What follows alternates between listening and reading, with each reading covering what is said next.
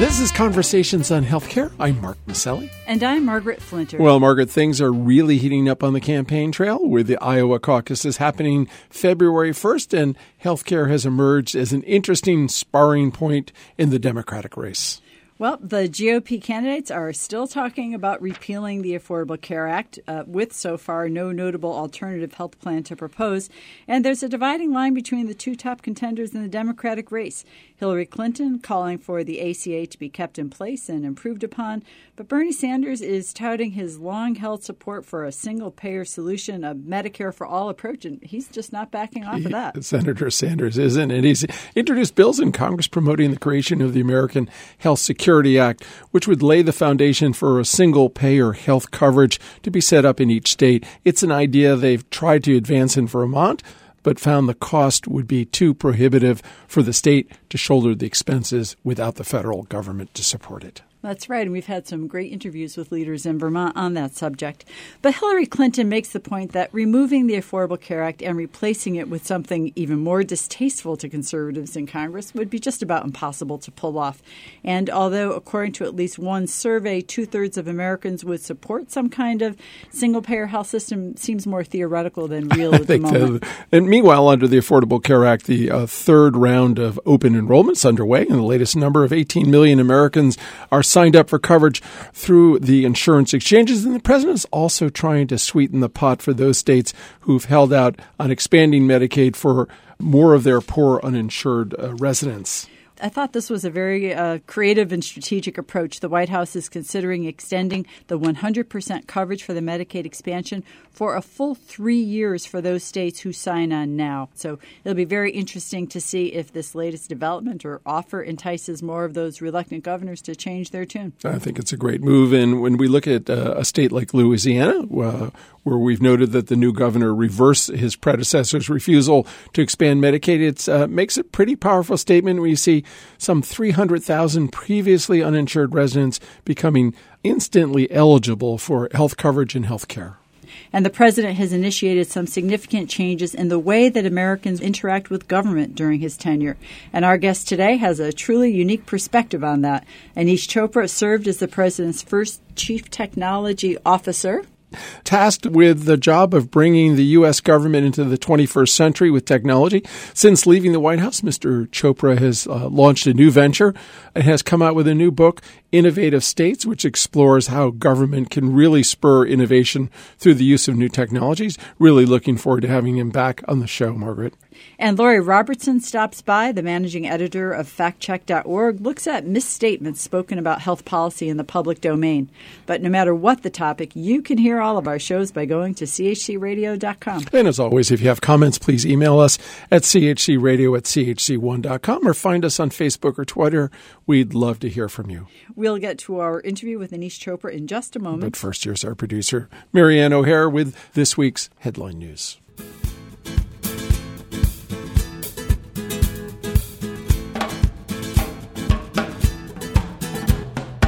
I'm Marianne O'Hare with these healthcare headlines. The Centers for Disease Control and Prevention is warning women who are pregnant or trying to get pregnant to avoid certain Latin American and Caribbean countries if possible to avoid exposure to the mosquito borne virus Zika, which is directly related to birth defects in children, specifically microcephaly, babies being born with smaller heads. Brazil has seen the largest outbreak of the virus where upwards of a million people may have been exposed, leading to births of thousands of babies who appear to have been affected. In addition to Brazil, Brazil, the CDC warns women of childbearing age who are pregnant or seeking to be to avoid Ecuador, El Salvador, Bolivia, Barbados, Guatemala, Honduras, Mexico, Panama, Venezuela, Puerto Rico, St. Martin, and others. Meanwhile, pregnant women hoping to have smarter babies with better brain health over the long haul of childhood might want to amp up their fish consumption. A study out of Spain showed women who ate at least three healthy servings of fish per week during pregnancy had kids with healthier brains. However, the cautionary tale too much of the high fat fish, such as swordfish and tuna, could raise the risk of mercury buildup. Pregnancy is not a good omen when melanomas are found. A study found the skin cancer found during pregnancy or within a year after tends to be more lethal. Those diagnosed during or soon after pregnancy were significantly more likely to have tumors spread to other organs and tissues, and were also found more likely to have the cancer recur after treatment. Vice President Joe Biden was at the World Economic Forum in Davos, Switzerland, asking the world's economic leaders to join in the president's moonshot for cancer. Biden, who lost his 46 year old son Beau to brain cancer last year, set out his plans at the World Economic Forum meeting of international cancer experts in Davos. So called combination therapy is increasingly seen as central to fighting tumors as scientists unlock the different genetic factors driving cancer cell growth. But bringing such cocktails to market can often be slow and costly. I'm Marianne O'Hare with these healthcare headlines.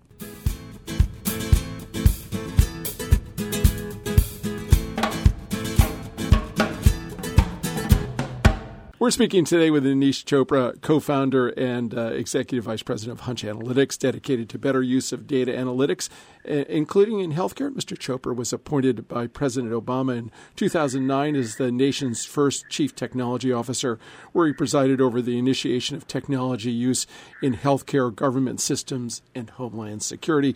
Prior to that, Mr. Chopra served as Virginia's fourth Secretary of Technology. He's a prolific writer on the subject of improving health systems and healthcare through better technology, including his most recent book, Innovative State How New Technologies Can Transform Government. He earned his undergraduate degree at Johns Hopkins and his master's in public policy at Harvard's Kennedy School. Aneesh, welcome back to Conversations on Healthcare. Thanks for having me. Yeah, no, it's great, and uh, you know, I think it's uh, sort of axiomatic that uh, the the internet started to change the way we do business, but the U.S. government remained stuck in its old ways. But uh, nobody but uh, President Obama had really come into office with the sort of the proposition that he was going to bring government up to speed. And he, he, hired you as the nation's first chief technology officer. And I, am not sure our listeners really comprehend the enormity of the task you assumed when you started off. Maybe uh, sort of paint a picture for us of uh, the guy who was tasked with bringing the White House into the 21st century. What, what, what did it look like back then? White horse and all. the federal government as a whole had not kept pace with the private sector in not just the adoption but the use of modern technologies. And so, uh, really, you know, didn't have the capacity or at least the basic uh, adoption and use was sort of step one. We, we kind of knew where we were starting from. Step two, though, what problems are we trying to solve? Mm-hmm. And how might we fully harness the full power of the internet as a method of solving the problem? your landscape moves way beyond whether or not the software in your office is up to speed. So it had a lot more uh, opportunity for improvement than just the frustration of saying, gosh, our systems are old. But last, into a cultural mindset that was much more insular and lacked faith, we could, in fact, find a way to tap into all these capabilities. And I'd say the biggest challenge we faced was breaking this proverbial brick wall that was constraining our thinking as to the art of the possible. Well, Aneesh, when you were last on with us, it was 2011, and your technology programs were just starting to take hold in the White House. Health reform was moving forward, uh, in part based on a mantra that the power of health information technology could help transform healthcare in the country. And you said to us then that what this was requiring was a solid infrastructure and putting some rules of the road in place.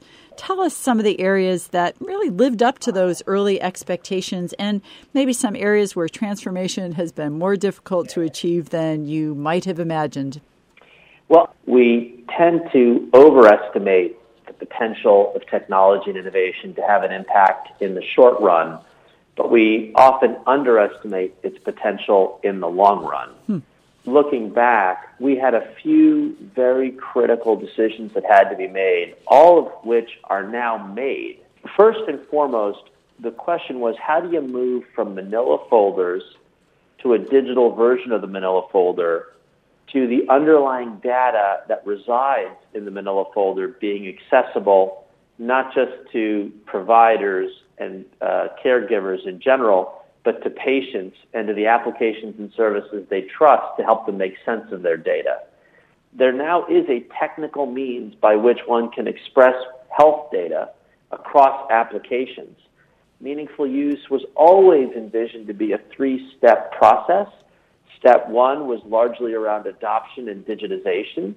Step two was about moving it around. But stage three had always been envisioned as that place where the underlying health data could be used and reused to make the system work, especially as we transition to value-based payment.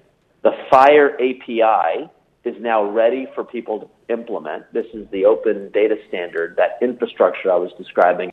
And we have regulations that say that that infrastructure has to be opened up to the patient or to the patient's designated apps. The biggest failure is the lack of adoption or demand for this infrastructure and these rules to be used in population health activity. Since 2011, every Medicare beneficiary has had the ability to give you three years of their claims history. Mm-hmm. It seems to me that as we transition to value based payment, the demand for this information is only growing. But for some reason, those on the front lines who are feeling the pain of wanting to serve uh, haven't yet gotten to the point culturally where they've begun asking or demanding that this infrastructure and these rules be, be put to their best use. Well, I do want to sort of talk a little bit about your book, which is a great read, Innovative State, and how new technologies can transform government. You advance the notion that, in spite of skepticism about government's ability to foster innovation, government does uh, spur innovation all the time. And you make the case that the key to real transformation lies in public private partnerships. There are all these great examples of the president's uh, initiatives, uh, wireless initiatives, the Blue Button initiatives. Susannah Fox, the current uh, chief technology officer, is, is also launching an Invent Health initiative, a sort of a maker movement to spur innovation in the private sector. So, talk to our listeners about the successes that have been spawned from some of these initiatives. Well, I am in Washington, D.C. during this conversation, and we are literally days away from the next iteration of Snowmageddon. and so let, let's use the weather as the analogy. If you were to ask the average person on the street, how dynamic is the weather marketplace? it seems like every day there's a new weather app. The level of vibrancy and innovation in the private weather industry is just remarkable. However, most of the public may not realize that the underlying data, all the sensors and satellites and information that inform those private weather models come from the federal government, mm-hmm. a single agency. Right. Yeah. And that was the analogy that we felt, which is if, if the Department of Commerce, which oversees the agency in question, was responsible for all retail weather delivery methods, pay, the pace of innovation would have been severely curtailed because we would have been waiting for quote unquote the next version of government weathered services delivery. But opening up the data and, and allowing private entrepreneurs to have access to the information and to put them to better use gives us this public-private model.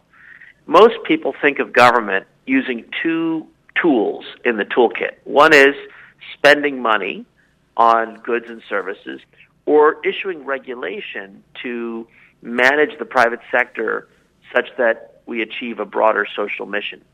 There's now a third tool in the toolkit, and that happens to be opening up the government and enabling this handshake and handoff the government's agreed by shaking hands that it's going to make more and more data sets like the weather data set open for the public. And as more and more of our assets in life become digital, hmm. it is easier and easier to transfer that information. So, but more and more folks in the private sector are taking that underlying data and putting it in more appropriate context to give you exactly the right advice when you need it most. And that's the story that's happening in health energy, education markets as more and more of these underlying data sets are open and the business conditions are in place so that there's an incentive to use them to make the systems work better.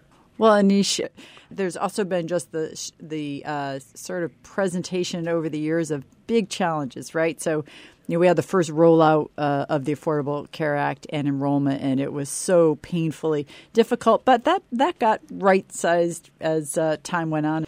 More worrisome, we've had health system data breaches as a constant threat. And then, of course, uh, meaningful use, uh, with CMS announcing that uh, meaningful use was going to have to be changed. Maybe you could just take a minute to tell us this was such a push to move things forward. What happened? Why was meaningful use stage two so difficult? And what's, what do you think the best thinking is about changing that going forward? When uh, we joined the administration, I was on the president's transition team, and it was an amazing group. My friend uh, Todd Park, uh, Danny Weitzner, who ultimately became my deputy in the White House, uh, Farzad Mostashari, who was the national yeah. coordinator for Health sure. IT. Um, we had penned a memo advising on the meaningful use program's rollout. The underlying story is the shift in payment towards value-based care. We had anticipated that that was high on the president's agenda, and it was critical that that be the most important driver of everything else. The specifics on IT and what do you buy and how do you buy it, all that is table stakes on this larger story about we're fundamentally changing the delivery system. And the tension was timing these movements. So the pace with which doctors who practice medicine every day who are thinking about practicing in a different way.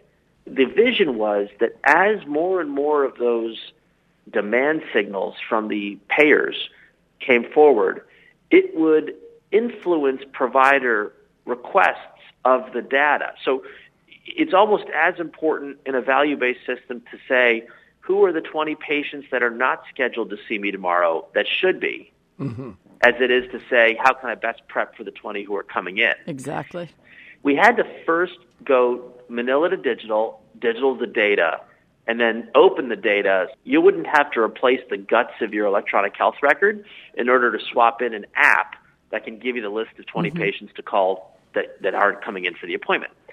And in fact, that is where we are today. When Andy Slavitt made comments about quote unquote meaningful use is going to change, that really should not have been news because Congress had already passed the doc fix. And that declared meaningful use was going to fold into something larger. But underlying the comments was a very clear statement. The APIs, the escalator in terms of capability will move unabated. What might change is instead of paying you for checking the box that you use technology, that will shift to paying you for actually delivering the outcomes. But right. by the way, that was always right. the plan.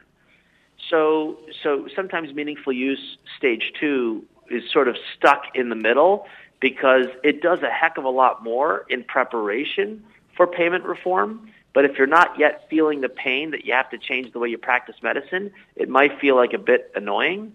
If you're part of a value-based system and you're seeing the patient uh, at a time when their blood pressure is changing, and that triggers an alert back to their primary care doctor, and the overall system avoids an unnecessary hospitalization, and you're rewarded for it, maybe you won't be as irritated having to collect that blood pressure reading. So I think to put this in context, I don't think of this as lessons learned, we failed, let's change, but rather we had to move these two massive changes in the system that are not exactly in sync timing wise, mm-hmm. but we're fits and starts getting there, and the end game is clear. We're speaking today with Aneesh Chopra, co founder and executive vice president of Hunch Analytics, dedicated to better use of data analytics. Mr. Chopra was appointed by President Obama in 2009 as the nation's first chief technology officer and is the author of the critically acclaimed Innovative State. Uh, uh, Aneesh, uh, you've described data as a rocket fuel of innovation, and everywhere you turn, big analytics uh, are being touted as uh, most important factor in healthcare delivery. We've unfortunately created sort of a Tower of Babel of, of health data. It varies so much across the country. And tell our listeners of what's lacking in the way uh, that we share and use data that needs to be fixed. Well, uh, we have to execute the plan. There has been two theories on how to unleash data. Theory number one is what I would call enterprise out. The system would stitch together its internal data sets first and then begin to tackle the frustrations of connecting to others. Kind of what we've put in place, there's actually a fundamentally different model, which is patient in. And what that says is that everywhere there is a database that includes health information, for example, one of the most popular healthcare downloads happens to be the Walmart medical expense summary file. Tax season comes around, you want to tell your accountant all the money you've spent on health related activities. Walmart separates your healthcare purchases from the rest and hmm. gives you that equivalent of a receipt. And millions of Americans have downloaded digital copies of that file. So if you're sitting at the patient's shoulder, you know, in 1994, MIT had done a beautiful research effort called the, the Guardian Angel. And it asked the question, how might we build a healthcare delivery system from the patient in, sitting on their shoulder as a guardian angel? And now with most and more, more and more of this information in digital form, if I'm the patient I have usernames and passwords to like a dozen places that store what I would consider to be health related information in digital form that relatively easily could be combined and interpreted for advice.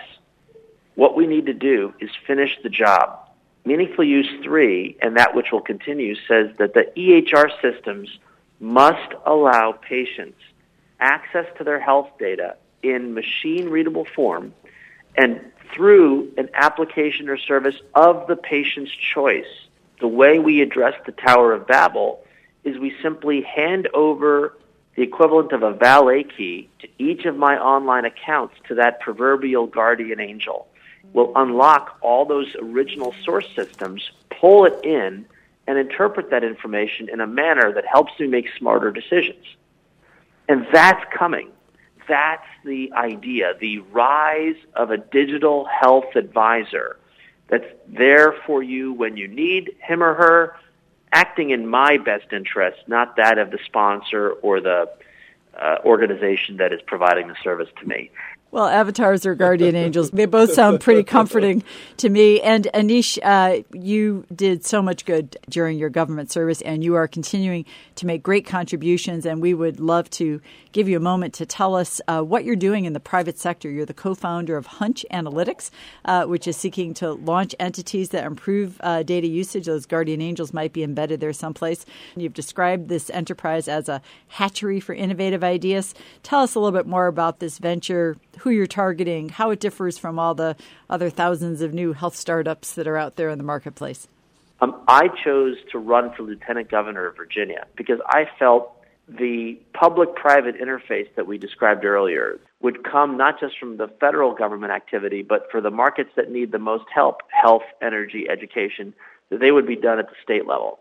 And while I was unsuccessful in my bid, I was blessed to have a number of supporters that have been pretty successful in the technology sector, including uh, my partner, uh, a gentleman by the name of Sanju Bansal, who had co-founded a very successful business intelligence company. And what he had decided to do is let's incubate startups, not fund other people's ideas, but let's incubate startups to take full advantage of open government data sets that have not been put to their fullest and best use. And we thought health and education markets might be the most important areas to tackle. We would then form a company, recruit a management team, and spin them off. We've done three projects, two of which have matured into companies.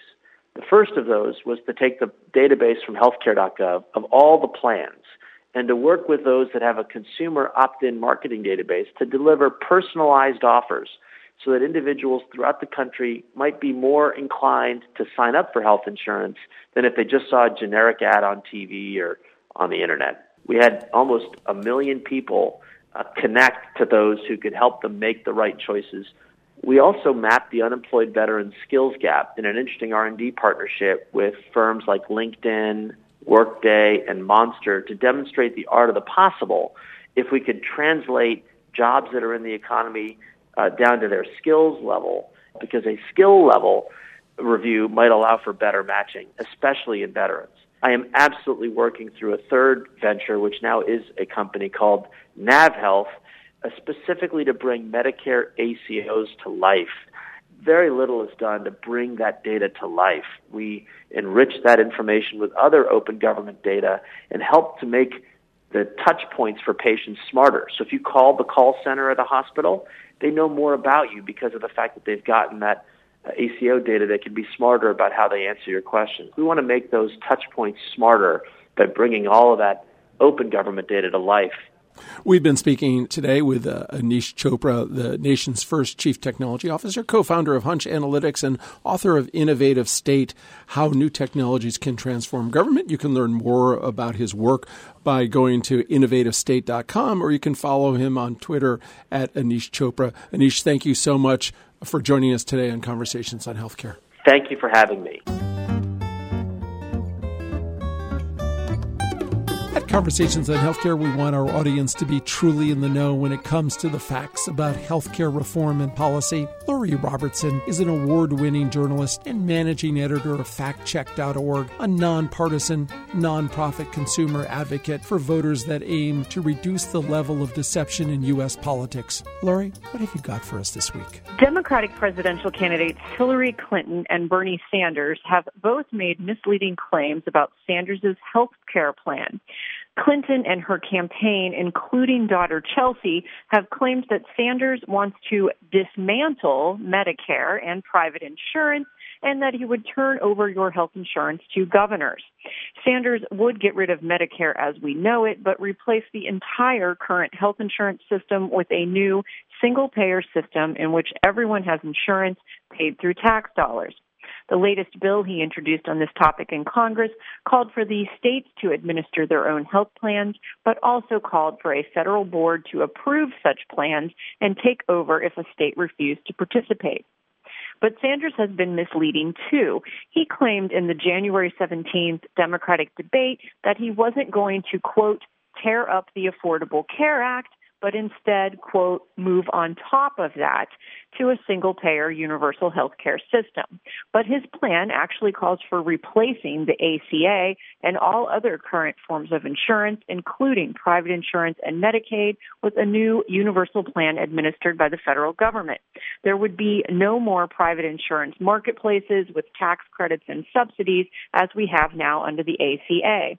Instead, everyone would have the same public health coverage paid for with tax dollars, not insurance premiums. Sanders' 2013 legislation proposing a similar plan was referred to committee and never came to a vote. And that's my fact check for this week. I'm Lori Robertson, managing editor of factcheck.org. FactCheck.org is committed to factual accuracy from the country's major political players and is a project of the Annenberg Public Policy Center at the University of Pennsylvania. If you have a fact that you'd like checked, email us at chcradio.com. We'll have FactCheck.org's Lori Robertson check it out for you here on Conversations on Healthcare.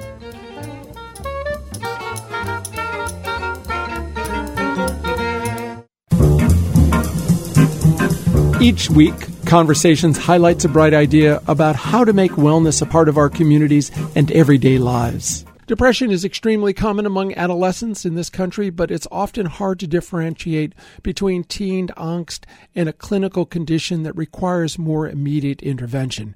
Suicide is the third leading cause of death among 10 to 24 year olds, a population that almost ubiquitously uses texting as a form of communication is a fantastic way to communicate with young people, but it has this one weird side effect where uh, we're the only brand that they text with. You know, you really only text with your family and friends. And so, because people texted with us, it felt really comfortable. And um, they started sending us things that were shocking, like, I don't want to go to school tomorrow because I'm being bullied. Nancy Lublin is CEO of Crisis Text Line, an instant texting service designed to encourage teens in crisis to reach out for help. All they have to do is text the numbers 741 741. So if you text us, the counselor on the other side is not working from a phone they're on a screen. When messages come in with certain keywords in them, they automatically get tagged as high risk. So um, if you're at risk for suicide, you're automatically bumped up in the queue and you're like a code red. You get flagged in our system. They receive an average of 15,000 texts per day from kids experiencing everything from typical teen dilemmas, such as a fight with a boyfriend, to kids contemplating suicide and the supervisor would determine whether they have A, a plan, and B, the means.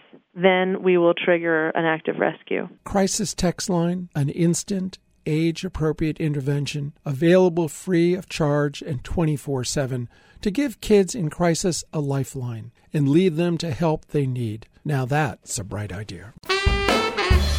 This is Conversations on Healthcare. I'm Margaret Flinter. And I'm Mark Masselli. Peace and health. Conversations on Healthcare broadcast from the campus of WESU at Wesleyan University, streaming live at WESUFM.org and brought to you by the Community Health Center.